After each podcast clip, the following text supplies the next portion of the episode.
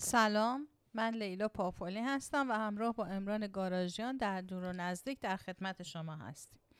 امروز قراره به یه مبحثی بپردازیم که انقدر سخته که خود امران فقط می‌تونه در موردش توضیح بده. منم تازه دارم در مورد یاد می‌گیرم. برای همین بیشتر واگذار می‌کنم به امران که در موردش حرف بزنه. خب به نظرم می‌رسه وقتی که تو مقدمه اینو میگی در تا انتها یعنی معلوم نیست که چه جوری باید پیش بریم ولی در هر صورت مدارا و مدیریت همیشه کار من بوده. از خودت چه تعریف می‌کنی؟ در صورت نه. خب پس بی زحمت در مورد موضوع توضیح بده و بعد به واردش بشیم به تدریج. موضوع اینه که ما یه اصطلاحات اولیه و کلی گفتیم در مورد در مورد ایده پیش از تاریخ و بعد چند تا اصطلاح مثل مواد فرهنگی و مادهگرایی فرهنگی متریال کالچر و کالچرال متریالیسم و به طور کلی دربارش بحث و بررسی کردیم. اولوشنری یا تطورگرایی رو هم که قبلا بحث و بررسی کردیم و دربارش گفتیم.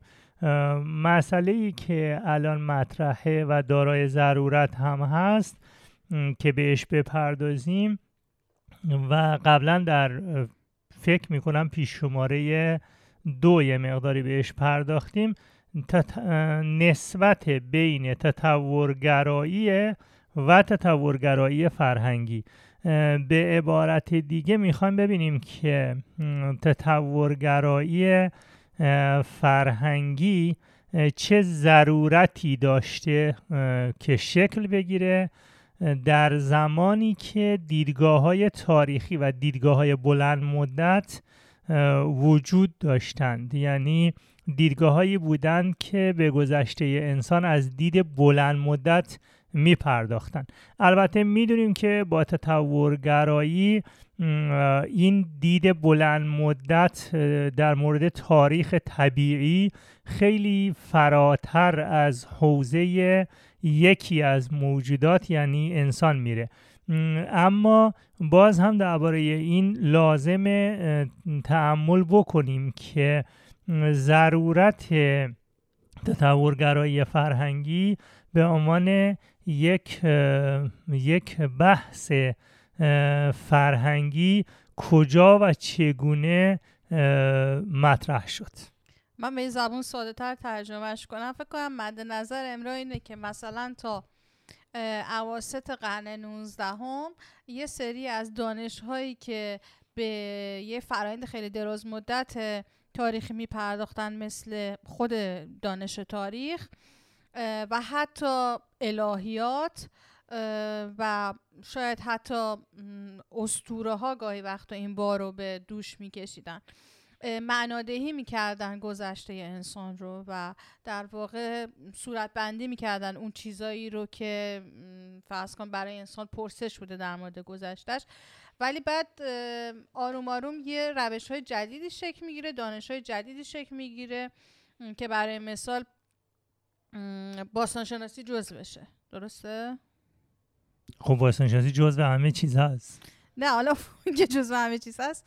آره ولی خب اون سوال اساسی که باعث میشه شکل بگیره اینه که خب چه اتفاقی افتاده در گذشته.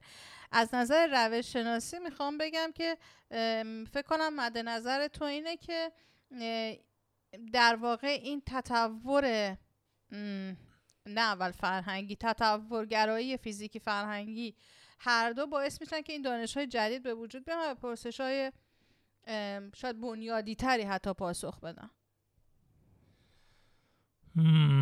با تطورگرایی بهتره در... تقریبا درست میگه ولی با تطورگرایی به عبارت دیگه یک مجموعه و یک منظومه به هم پیوسته از اصطلاحات در ارتباط با گذشته بلند مدت موجودات زنده بحثش به میون میاد که در این بحث چند تا مسئله محوریت داره. یکی موجودات زنده است. دومی زمان و دیرینگی البته. و سومی مکانه و در نهایت به این بحث می‌رسه تطورگرایی که تغییر و تبدیل موجودات زنده در زمان و مکان چگونه اتفاق افتاده؟ و این خیلی بحثی بسیار فراتر از حوزه یک گونه یعنی انسانه. متوجه یعنی اینجا در, واقع محیط به عنوان یه ظرف در نظر گرفته میشه؟ که در اون موجودات زنده که انسان هم یکیشه دارن تحول پیدا می‌کنن. دارن تحول نه به اون من لزوما به اون معنی پیشرفته شما مثلا به معنی تغییره. تغییر پیدا می‌کنن و, و چون تغییر پیدا می‌کنن در واقع دگرگون میشن و این دگرگونگی در واقع میشه موضوع شناختشون از دیدگاه تطور. خب به جای اصطلاح دگرگونگی که خیلی شناخته شده نیست درباره تغییر باید صحبت کنیم. تمام مدخل هایی که در نیمه دوم قرن 19 و نیمه اول قرن 20 با دید باستانشناسی سنتی به موضوع می‌پردازند cultural change و چنج یعنی تغییر فرهنگی و تغییرات. بسیار بسیار به عنوان یک کلیدواژه مطرحه و بسیار جایگاه اساسی داره. برای همون من اصطلاح تغییر رو به جاش پیشنهاد می‌کنم. حالا در, در, در بررسی تغییراتی که در زمان و در مکان برای موجود زنده ای که موضوع بحث ماست یعنی انسان اتفاق میفته پیشتر دیدگاه های مختلفی وجود دارن. مثلا دیدگاه الهیاتی وجود داره بعد الهیات مسیحی هست برای مثال بعد الهیات یهودی هست الهیات مسلمانان هست و دیدگاه های ای هستند در کنار اینها با تطورگرایی یه عینیت گرایی و یک سیستم طبقه بندی به وجود میاد که همراه با خودش یه سری اصطلاحات دقیقی مثل ترانسمیشن یا یا مثل خود اصطلاح گونه رو به وجود میاره که بتونه کلیت موجودات زنده رو سازماندهی و توصیف کنه در عالم خارج و بر اساس عینیت ها خب بعد این چجوری اون وقت وارد دانش های انسانی میشه چون الان این چیزی که تو داری بیشتر در صحبت می‌کنی خیلی هم اثباتگرایانه است هم خیلی علمیه. یعنی خیلی به بیولوژی مثلا نزدیکه به زیست شناسی نزدیکه. این وقتی چون ما قبلا در موردش صحبت کردیم که توی چه فرایندی تاریخی وارد چیز میشه وارد علوم انسانی میشه وارد دانش های انسانی میشه. ولی اونجا نپرداختیم به اینکه با چه پرسش هایی وارد علوم انسانی میشه. می‌دونی چی میگم؟ این دوتا موضوعه. یعنی مثلا در چه سالی وارد میشه؟ خب اواخر مثلا قرن 19 اواخر قرن 20 ولی چه پرسش های وجود داشته اصلا توی علوم انسانی که به سمت تطورگرایی میل پیدا می‌کنن؟ پژوهشگرا یا مثلا اندیشمندا؟ در علوم انسانی و در علوم تاریخی همیشه اصولا یک مسئله اساسی در مورد دیرینگی یا پیشینه و عمق تاریخی این پیشینه و در مورد تبارشناسی و چگونگی تغییرات موجود زنده ای که محور بحث علوم تاریخی از منظر انسانی بوده یعنی انسان مطرح است.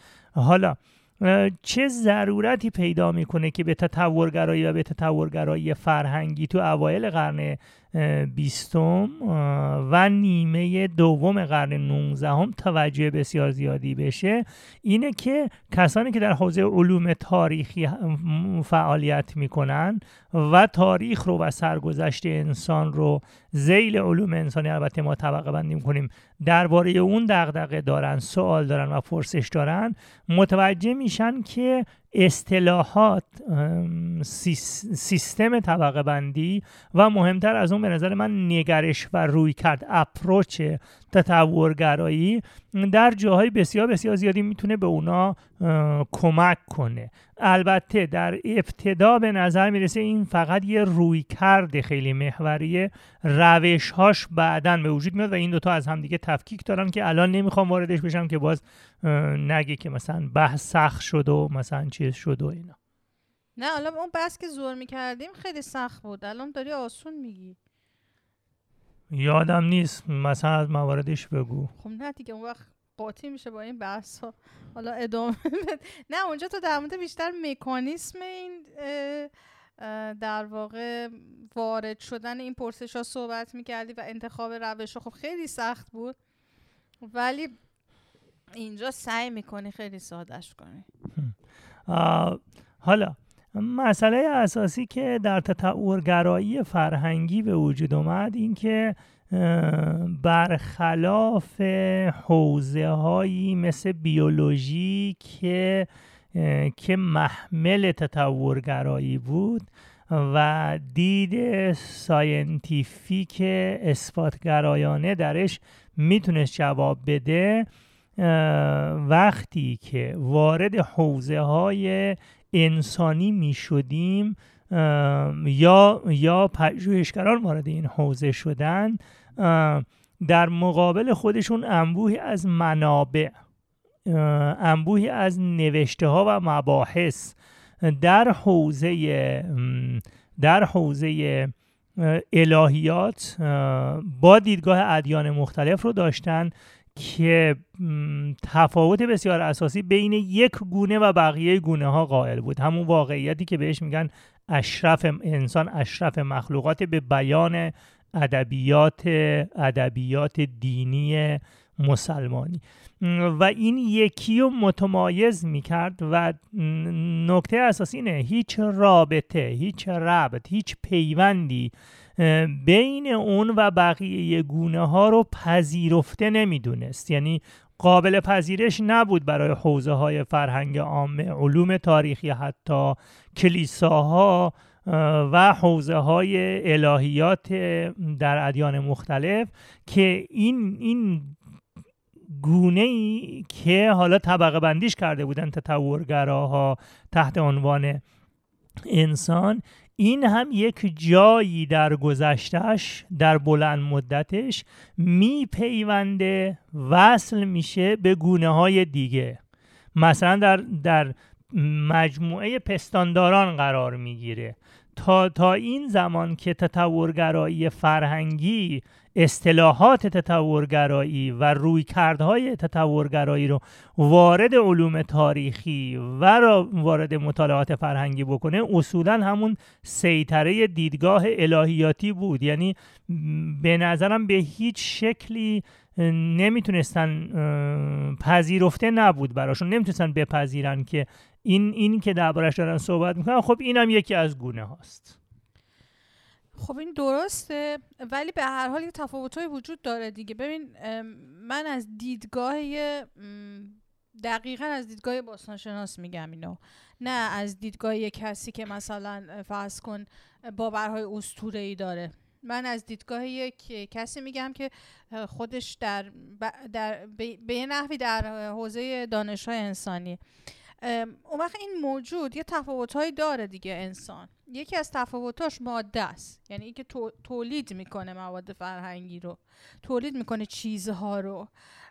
بقیه گونه هم گاهی وقتا این کار رو می‌کنن. مثلا به ویژه در نخستی ها خب مشاهده شده که ابزار می‌سازن گاهی وقتا. ابزارهای خیلی ساده رو استفاده می‌کنن یا مثلا چوب و سنگ و تغییر شکل میدن. ولی به این شکلی که در انسان وجود داره که به صورت هدفمند و در واقع می‌تونم بگم در طول در تمام طول زندگیش در واقع ابزار می‌سازه و از اون استفاده می‌کنه و بعد اونو دور میریزه. یعنی این فرایند میشه. خب سایر جانوران معمولا این کار انجام نمیدن. بنابراین یه تفاوت های فرهنگی داره به هر حال با سایر موجودات. فکر کنم به نکته محوری در اینجا اشاره کردی. حالا نمی‌دونم اتفاقی بود یا از قبل نه خب اینجا برنامه نوشیم دارم روش نگاه می‌کنم به پرسش پاس حالا چرا الان این حالا مسئله دقیقا اینه. مسئله اینه که در واکنش سختی یا واکنش فراگیری که رویکردهای دینی و رویکردهای تاریخی هر دو به تطورگرایی نیمه دوم قرن 19 هم واکنش نشون داده بودند در نهایت کسانی که در حوزه تطورگرایی بیولوژی و طبیعت شناسی طبیعت شناسی به نظرم بهتر از بیولوژی چون بیولوژی بعدا از در طبیعت شناسی در اومد. بیولوژی فعالیت می‌کردن ناگزیر شدن تحت تاثیر این علوم بپذیرن که این یک گونه ای که خاصه و تونسته بخش های زیادی از کره زمین رو تسخیر کنه. یک گونه ای با قدرت ها با توانایی ها و با اختیارات متفاوت با کنش های و فعالیت های متفاوت از دیگر گونه هاست. به نظر من این, این, این پذیرش این واقعیت موجب شکلگیری تدریجی تطورگرایی فرهنگی شد. یعنی این موجب, موجب شد که تطورگرایی بگه به زبان خیلی خیلی ساده بپذیره که یکی از این گونه ها هست که دارای فرهنگه البته الان با دیدگاه انسانشناسی آمریکایی من دارم آره ولی یه موضوع هست که در واقع اینجا مهمه به نظرم. اینه که همین موجود که داره فرهنگه پیشفرزی که در واقع پذیرفته میشه که به نظر من جدا می‌کنه این دانش های انسانی رو با قبلش اینه که این موجود هم حاصل تطوره. می‌دونی چی میگم؟ یعنی بین اون اشرف مخلوقات بودن که داره میگه این به ناگهانی این موجود اصلا از اول دارای این خصوصیاته با این دیدگاه فرایندی تدریجی آرام و حتی اینکه لزوما همه این فرهنگ و این داشتن این توانایی ها رو مثبت قلمداد نمی‌کنه دیگه. مثل, مثل توانایی جنگ مثل کشتار مثل خشونت انسان هوشمند همه اینها. این این تمایز رو میشه در واقع پذیرفت. متوجه نشدم دقیقا. مثل که جامون عوض شده تو بازی طوری سخت صحبت می‌کنی. من سخت صحبت نمی‌کنم. من دارم بهت میگم که بین دانش های انسانی که دیگه از در واقع تطورگرایی رو پذیرفته بودن با اونهایی که قبلش بودن یه تفاوت جدی وجود داره. و اون اینه که اینها به هر حال به همون چیزی که اول گفتی. یعنی به اون موضوع انسان زمان و مکان در واقع به نحوی باور داشتن دیگه. ما هم الان همین کار می‌کنیم. یعنی هر شاخه تا در باستانشناسی مثلا بگیری به جز اون شاخه های خیلی خیلی سنتی که به باستانشناسی کلاسیک و عتیقه گرایی نزدیک هستن سایرین به نحوی پذیرفتن که به هر حال این گونه نتیجه یک فرایند خیلی تدریجی تغییره. خود درسته ولی ولی نکته باز به یک به یک به یک اصطلاح برمیگرده و به یک مبدع به بیان دیگه در برهم کنش و بحث و مجادله بین تطورگراها و باورمندان به علوم تاریخی از منظر بلند مدت یا به همون تاریخ سنتی تاریخ به مسابه نوشتار نه تاریخ به مسابه سرگذشت بلند مدت نه به معنی متن. اون اونها تدریجا تونستن تطورگراها رو در تبادل نظر مجاب کنن که وقتی می‌خوان با دیدگاه تطورگرایی در مورد گذشته این یک گونه خاص بحث و بررسی بکنن اون وقت باید از توانایی ها از اختیار از قدرت تسخیر از قدرت تولید ماده از قدرت تولید ابزار از توانایی تسلط بر دیگر موجودات مثل اهلی سازی از توانایی تسخیر تسخیر سرزمین ها و کشتکار یعنی اهلی سازی از, از اینا باید متناسب با این توانایی های این گونه پیش برن و این مبدعیت داره در شکلگیری تطورگرایی فرهنگی. که باز نمی‌دونم چقدر متوجه شدی یا چقدر سخت. نه من مشکلی ندارم متوجه شدم. تو مسئله اینه که به هر حال وقتی که تطورگرایی یعنی من بخوام اینو خلاصه کنم اینجوریه که وقتی تطورگرایی در معنای کلیش یعنی اون تطورگرایی دارمینی شکل می‌گیره بعد به هر حال یه سری فرضها و پیش فرضها رو همراه خودش میاره به دانش انسانی. یعنی یه سری پیشفرض که ما دیگه امروزه اصلا در موردشون بحث نمی کنیم چون بدیهی دیگه فرض میشن. مثلا مثلا اینکه فرهنگ انسانی حاصل یک فرایند تدریجی و در واقع دراز مدته. و بعد یه سری پرسش ها هم همراه خودشون میارن. مثل اینکه خب حالا به هر حال اگه این گونه که ما داریم در موردش صحبت می‌کنیم گونه انسان دارای ویژگی هایی برای خودش مثل فرهنگ اینها چطوری قابل بررسیه؟ یعنی با چه روش هایی و با چه پرسش هایی می‌تونیم بپرسیم که بتونیم بهش جواب های دقیق بدیم؟ و بعد اینکه اصلا چه ویژگی هایی رو ما می‌تونیم در اون چارچوب فرهنگ تعریف کنیم. که فکر کنم یکی از مسائلی که در واقع در خود همین تصورگرایی فرهنگی به ویژه در نیمه اول قرن بیستم هست تعریف خود فرهنگ دیگه که دائم تغییر می‌کنه توی مکاتب خیلی مختلف.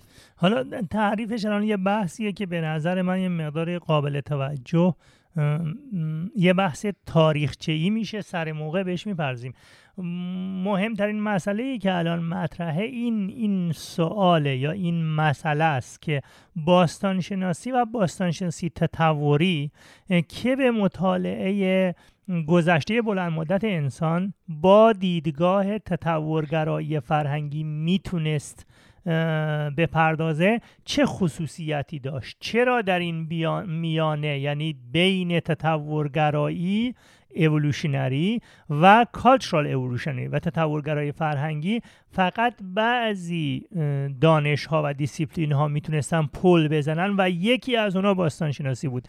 به نظر من این یکی به خصوصیات مدرن باستانشناسی برمیگشت و یکی دیگه به خصوصیت عینیتگرای باستان شناسی یعنی یعنی مواد فرهنگی یعنی یعنی منابع مطالعاتیش یه طوری بود به, به مسابه مواد فرهنگی و, و عینیت های ملموس که می‌تونست با تطورگرایی متصل بشه. می‌تونست با تطورگرایی منابعش رو به قول امروزی ها شیر کنه. می‌تونست برعکسش روش ها و خصوصا رویکرد کلی تطورگرایی رو اتخاذ کنه. چرا می‌تونست؟ چون منابع مادی عینی یعنی موادی که بعدا مواد فرنگی خوانده شدن این خصوصیت رو داشتن که قابل مطالعه با روی کردهای تطورگرایانه بودند از این نظر در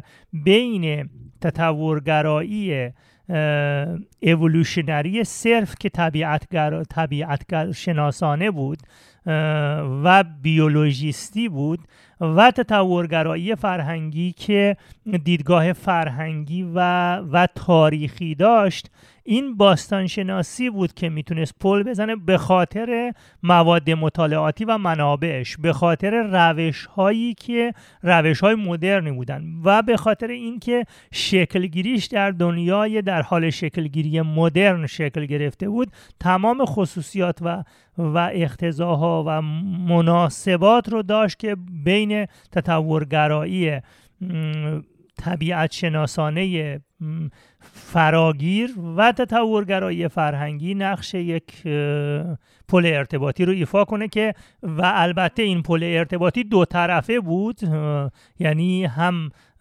هم تطورگرایی به, به سوی دیدگاه های فرهنگی از این طریق مرتبط می‌شد و هم دیدگاه های فرهنگی به تطورگرایی متصل و مرتبط می شدن. یه سوالی برای من اینجا که زورم یه عالم صحبت کردیم الان فکر کنم کاش اونا رو ضبط کرده بودیم. هست. اینه که تو هم خودت هم به این ارجا دادی. مثلا یه جورایی اینو متیو جانسون هم میگه.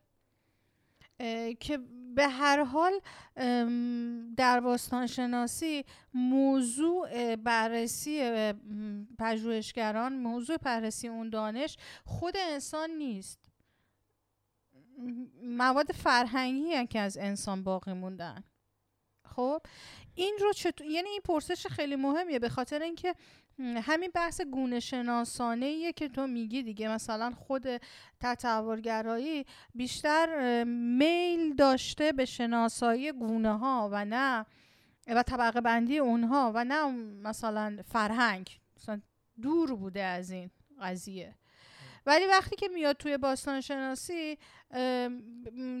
یه کمی تغییر شکل میده. الان همون شاخه از باستان شناسی که میل به تطورگرایی دارن باز هم اونها به اون چیزی می‌پردازن که حاصل زندگی انسانه حاصل زندگی گونه است. درسته؟ نه خودش. اینجا به نظرم اگه بخوایم دقیق تر بحث کنیم که درباره چی ظهر بحث می‌کردیم که بهش ارجاع میدی و مخاطب ما ممکنه سوال جدی در ذهنش به وجود بیاد به, به این واقعیت بهتر بهتر اعتراف بکنیم که باستانشناسی سنتی ریشه در عتیق گرایی داره. و عتیق گرایی به طور مستقیم. عمدتا عتیقه رو یک, یک چیز مرده در نظر می‌گیره. یک ماده یا یک ابزار یا یک کالای ساخته شده در نظر می‌گیره. هر کدوم از اینا در نظر بگیری یک چیز درش قایبه. اون فراورده دست انسانه نه اینکه نه اینکه جزئی از انسان باشه چنان که بعدا به وجود اومد یعنی بقایای انسانی اضافه شدن به باستانشناسی در نیمه دوم قرن 19 هم 1800 و مثلا 60 به بعد. و طبقه بندی های گونه ها اونجا بود که طبقه بندی بقایای انسانی و بعضی جمجمه ها که به دست اومده بود اونجا بود که که یه پیوندی تونست بین تطورگرایی و بین دیدگاه های باستانشناسانه بزنه. حالا همه همه سخن من در اینجا اینه که در ذات باستانشناسی قرن 19 هم عتیق گرایی وجود داشت که در اون به طور کامل انسان قایب بود. یعنی انسان موضوع موضوع بررسیش نبود. انسان درجه اول نبود در بحثی که می‌شد بلکه عتیقه خودش درش مستطر بود که ساخته دست انسانه. ولی عتیقه بودنش مهم بود نه حاصل دست, ساخته انسان بودنش. اینا دو تا موضوع کاملا متفاوتن. برای همون هم در دیدگاه عتیقه جویانه دیدگاه استثناگرایانه هنریه که خیلی مهمه زیبایی شناسیه که خیلی مهمه ارزش مادیه که خیلی مهمه جنس اون دست ساخته است که خیلی مهمه. حالا اینی که کدوم قوم در کجا در چه زمانی اینو ساختن خیلی مطرح نیست به نظرم. در مراحل اولیه لاقل اصلا مطرح نیست. یعنی همون مقیاس هایی که ما دربارش بحث کردیم. زمان مکان و انسان. این هر ستا که در تطورگرایی یا در تطورگرایی باید بگیم موجود زنده به جای انسان. در تطورگرایی خیلی خیلی نقش محوری ایفا می‌کنن. در عتیق گرایی و در باستان شناسی های اولیه اصلا مد نظر نیستن. در آنچه اشتراکاتی بین پیشینه باس... عتیق جویانه باستان شناسی و تطورگرایی های اولیه وجود نداره به نظر من. خیلی کم این هم پوشانی در نتیجه این درک متقابل و بحث و مجادله و تبادل نظر روی موضوعات شکل نمی‌گیره بینشون. خب به نظر من این به این موضوع هم برمیگرده که باستان شناسی خیلی دیر به عنوان یه دانش مطرح میشه یعنی تازه داره روشاش رو پیدا می‌کنه مثلا سوالاش رو پیدا می‌کنه شکل می‌گیره دیر نسبت به چی؟ دیر نسبت به فرض کن یک علمی مثل بیولوژی که الان تو داری این دوتا رو در واقع با هم مقایسه می‌کنی یا حتی تاریخ تاریخ که به هر حال خودش در طول تاریخ بود به شکلهای گوناگونی در واقع تجربه شده بوده نوشته شده بوده تا رسیده به رونسانس و بعدش و بعد ویژگی های مدرن پیدا کرده. باستانشناسی تازه تو قرن 18 هم یعنی زمانی که در واقع سایر دانش ها در حال تجربه کردن برخی پارادایم ها هستن این 18 هم 19 هم تازه یواش یواش داره روش های خودش رو پیدا می‌کنه.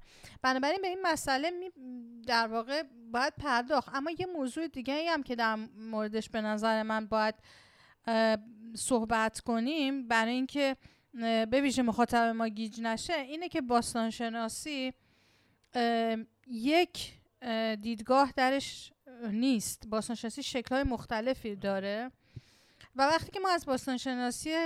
کلاسیک صحبت می‌کنیم در واقع اون نوع باستانشناسی است که بیشتر در قرن اواخر قرن 18 هم و قرن 19 هم استفاده می شده پرکتیس می شده و بعد این باستانشناسی در بیشتر نقاط جهان تحول پیدا می‌کنه اما در بعضی از نقاط جهان هنوز وجود داره و هنوز داره همون شکل باستان شناسی استفاده میشه که یه در واقع در کشور ما در ایران و در برخی کشورهای خاورمیانه به همین شکله. خب مسئله این باستانشناسی همونطور که امران گفت ماده فرهنگی به مسابه ماده فرهنگیه. یعنی حالا امروز که دیگه کلمه عتیقه استفاده نمیشه اما شی باستانی رو به ماهوه در واقع شی می‌بینه. و چندان کاری نداره که اون انسانی که این رو به وجود آورده زن بوده مرد بوده برده بوده آزاد بوده رنگین پوست بوده. گرایش جنسیش چی بوده؟ فقیر بوده نمی‌دونم دارا بوده. خیلی زیاد به خصوصیات اون انسان و در واقع شکل زندگیش توجهی نداره. بعدتر در اواخر قرن 19 هم شکلی از باستانشناسی به وجود میاد که خیلی مبتنی بر پارادایم هاست. و ما به طور کلی بهش تاریخ فرهنگی میگیم. و پرسش اصلیش اینه که فرهنگ چگونه به وجود اومده و تاریخش و تحولش چیه. برخی از گونه های باستانشناسی مثل باستانشناسی مارکسیستی باستانشناسی شوروی باستانشناسی حتی باستانشناسی فاشیستی بگو دیگه باستانشناسی انتشارگرایانه باستانشناسی هم خاصگرایانه که خیلی مبتنی بر استثناگرایی اینها در واقع زیل این باستانشناسی تعریف میشن. و برخی از روش هایی که ما امروزه استفاده می‌کنیم در باستانشناسی و حتی روش های طبقه بندی از این باستانشناسی بیرون اومده. بعدتر در دهه 1960 روش های مدرن میاد در داخل باستانشناسی و یک تحول روش شناسی در باستانشناسی ایجاد میشه که بهش میگیم باستانشناسی نو و خب تغییر می‌کنه و اینجاست که به نظر من امران بیشتر مد نظرش اینه که روش های تطورگرایانه هم وارد باستانشناسی میشن. این زمانی که باستانشناسی متحول میشه به باستانشناسی نو.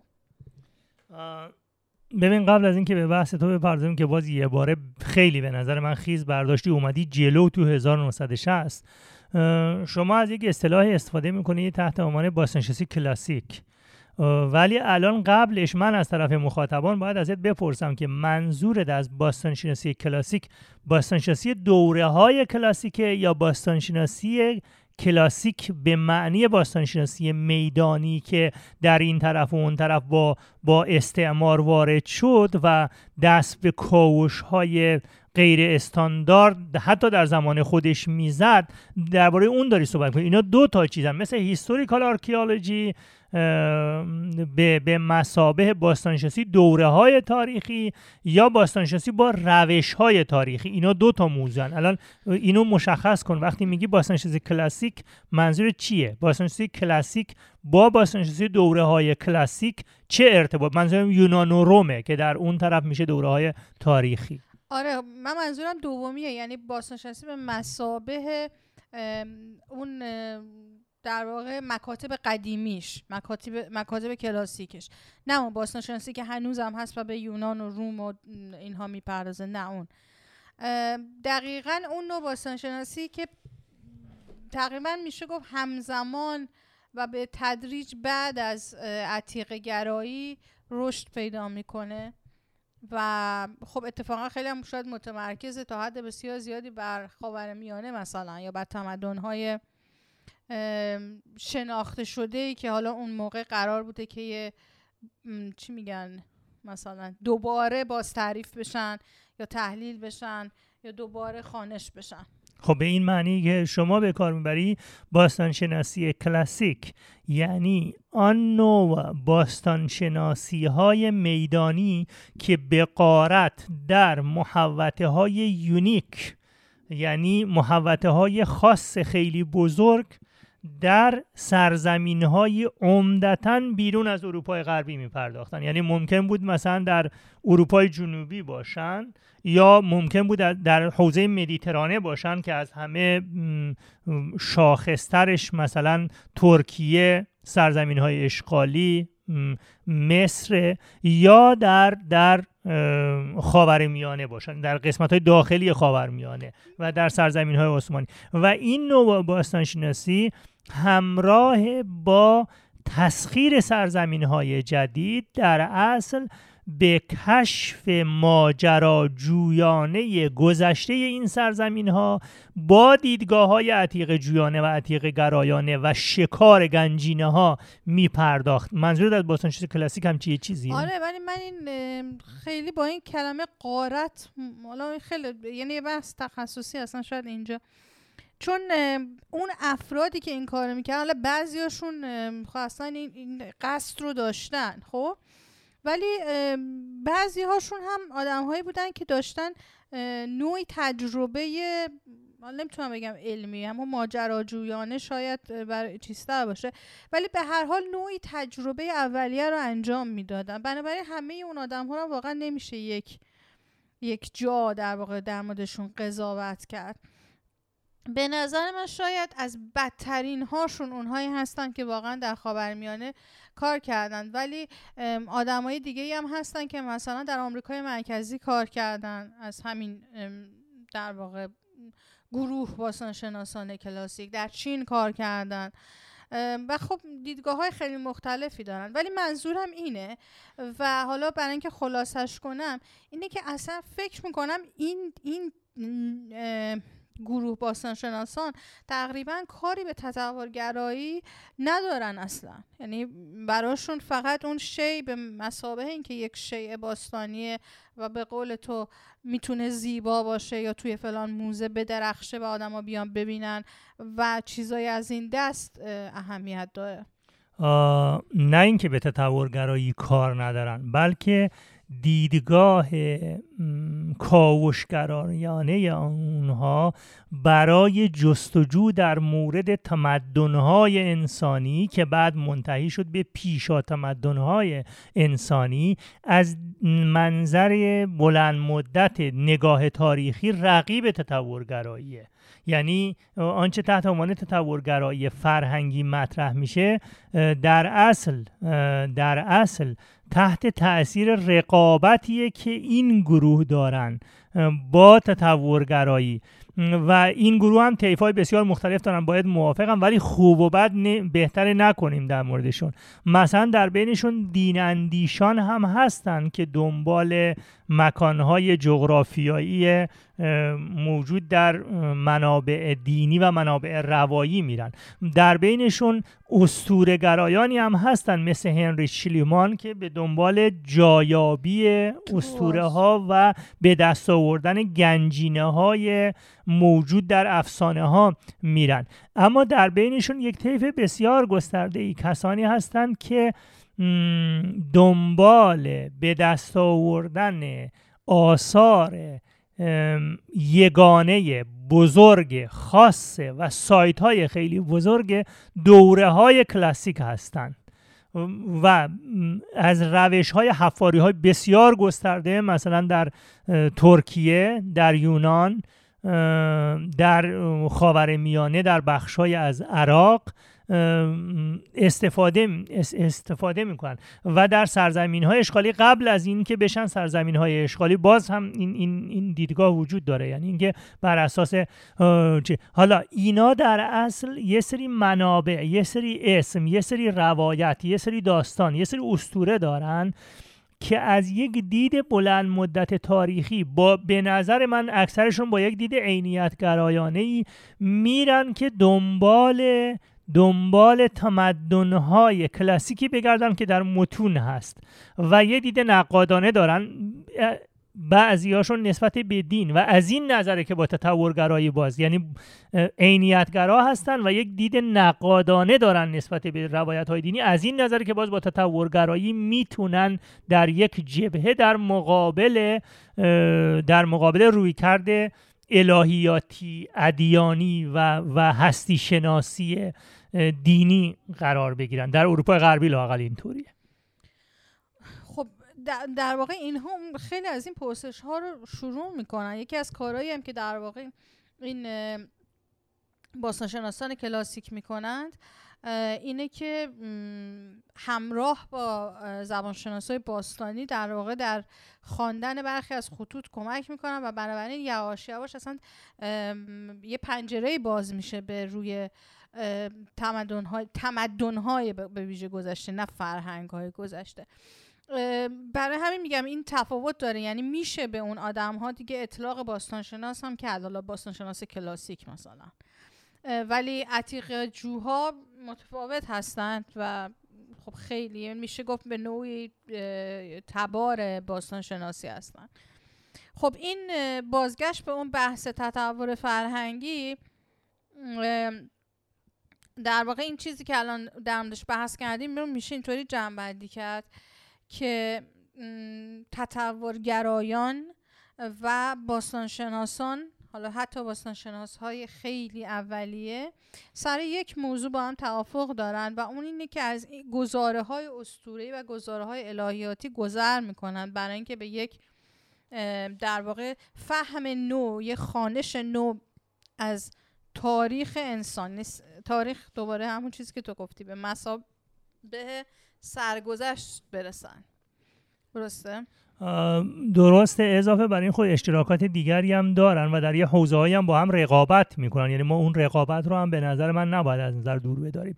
و اون مهمترین حوزه ای که رقابت می‌کنن یک دید بلند مدته یعنی جستجوگری در عمق پیشینه گذشته و اینجاست که چون متون تا یک زمان خاصی هستند هر دوی این گروه ها یعنی هم باستانشناسان کلاسیک با روش های کلاسیک و, و هم تطورگراها به دوره های پیش از تاریخ تدریجن به منظورمون از دوره های پیش از تاریخ دقیقا دوره هایی که ازش نوشتار در اختیار نیست ولی آثار در اختیار هست تپه های خیلی بزرگ در اختیار هست. به این رو میارن و این مهمترین خصوصیت دوره های کلاسیکه. یعنی باستان شناسی های کلاسیک هم دوره های کلاسیک رو می‌پردازن هم یه خصوصیت دارن و اون خصوصیت اینه که دنبال آثار خیلی بزرگ هستن. عمدتا دنبال دنبال شخصیت های خیلی بزرگ هستن دنبال گنجینه های بسیار بزرگ هستن و هنوز یه سری از سوال ها و مسائلشون تحت تاثیر همون دیدگاه های عتیق گرایانه هنر استثنایی گرایانه یونیک گرایانه است.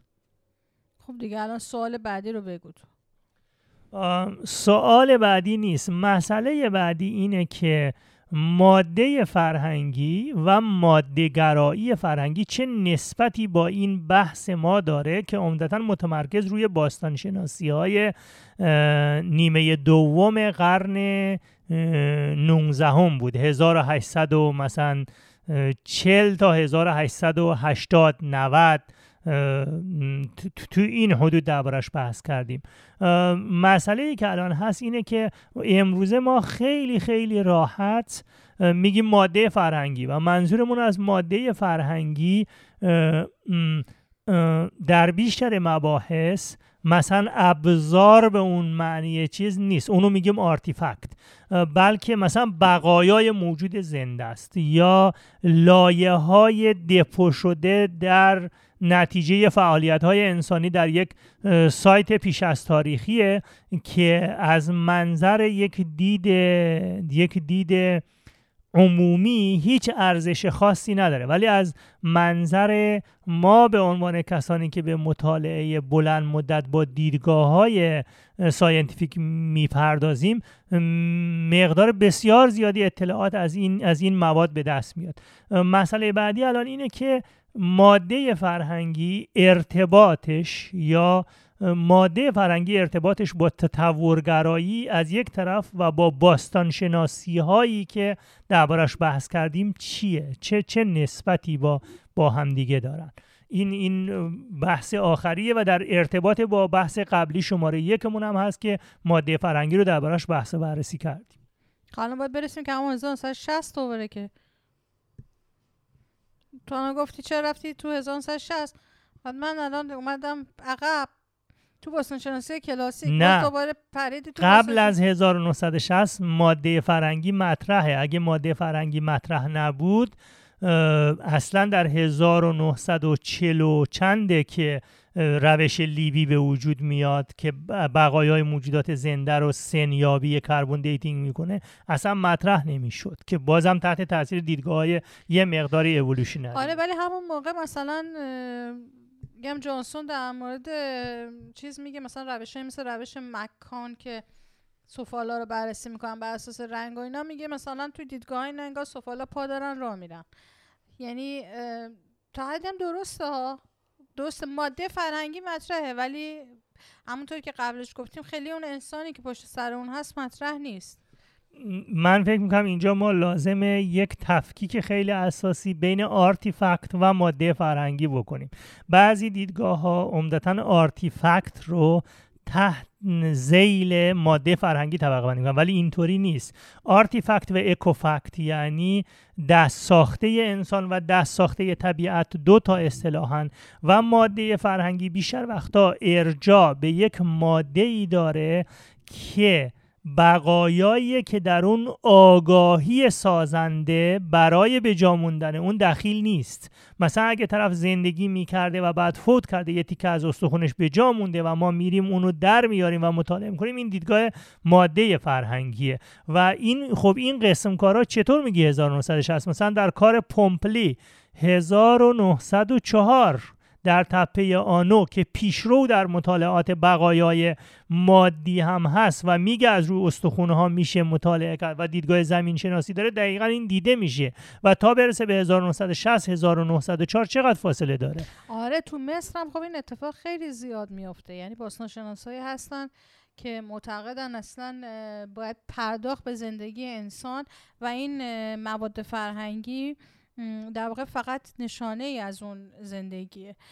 من باید موافقم ولی موضوع اینه که وقتی آگاهانه به موضوع تطور فرهنگی می‌رسیم در باستان شناسی خب بیشتر باستان شناسی نو هستن که میرن سراغش.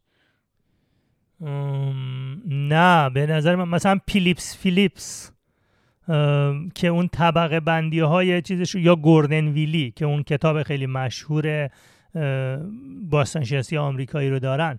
اینا خب هر دو جزو باستانشناسان سنتگرا قلمداد میشن. ولی کتابشون رو وقتی می‌خونی مشخصا تحت تاثیر دیدگاه های تطورگرایی فرهنگی هستند در اون تطورگرایی که پس از 1960 به وجود میاد و بعد دربارش بحث می‌کنیم تطورگرایی فرهنگی اولوشنری آرکیولوژی این در باستانشناسی پیشا 1960 و در باستانشناسی بین دو تا جنگ جهانی هم نقش, نقش داره نقش ایفا می‌کنه و یه رویکرد محوریه.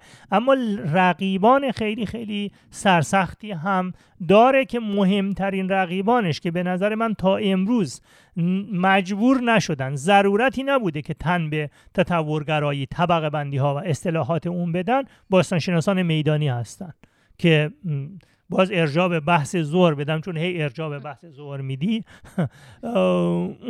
اون نکته اینه که باستانشناسان میدانی تا امروز مدعیانی هستند. بجا البته از نظر من که میکاون در گذشته طبقه بندی می‌کنن گذشته رو بر اساس بقایا مواد لایه ها مواد فرهنگی آرتیفکت ها حتی به اکوفکت هم میپرداختن یه زمانی یعنی به, به فراورده های طبیعی که در بافت جوامع انسانی به دست می اومده اما هیچ ضرورتی نمی بینن که از تطورگرایی بهره ببرن.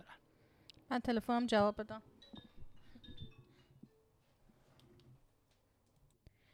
فکر کنم یه جنبندی ارائه بدیم چون این فایل خیلی دیگه طولانی میشه اگر که هی بخوایم بیشتر در موردش بحث کنیم. به طور کلی فکر می‌کنم که اینطوری بشه خلاصه کرد بحث رو که از نظر زمانی امروز بیشتر ما به نیمه آخر قرن 19 و اوایل قرن 20 پرداختیم.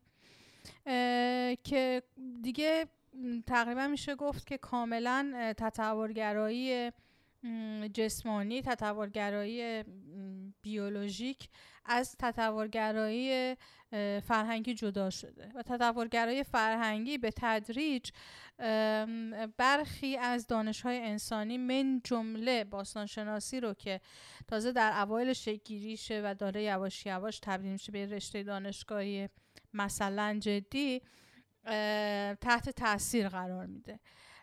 اتفاقی که میفته اینه که همزمان در باستانشناسی یه مبحثی مطرح میشه که ما توی در واقع فایل قبلی هم بهش پرداختیم به نام ماده فرهنگی و اون چیزهایی که در واقع انسان تولید می‌کنه در طول زندگیش.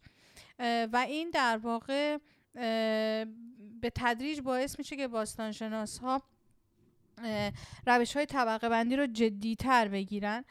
اما از منظری هم باعث میشه که خودشون به دو گروه تقسیم بشن. این بحثی بود که امران در این آخر انجام داد. نظر من خیلی مهمه.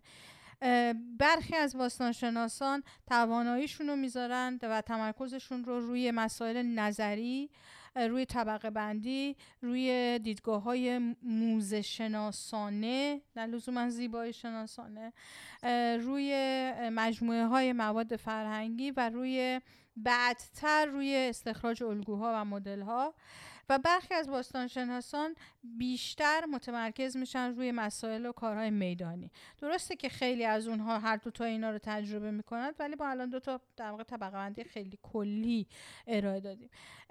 امران احتمالا بیشتر بعدا بحث خواهد کرد که چرا و چطور و طی چه مکانیزم هایی باستانشناسی میدانی یعنی اون چیزی که من فکر کنم خیلی از ما تو فیلم ها می‌بینیم توی ها می‌بینیم و اینها روش های خودش رو می‌سازه و کمتر احساس نیاز می‌کنه که به برخی از تئوری ها نظریه ها مثل تطور فرهنگی برگرده و به همین دلیل باستانشناسی تطورگرایانه تا حد بسیار زیاد یک موضوع نظری در باستانشناسی باقی میمونه.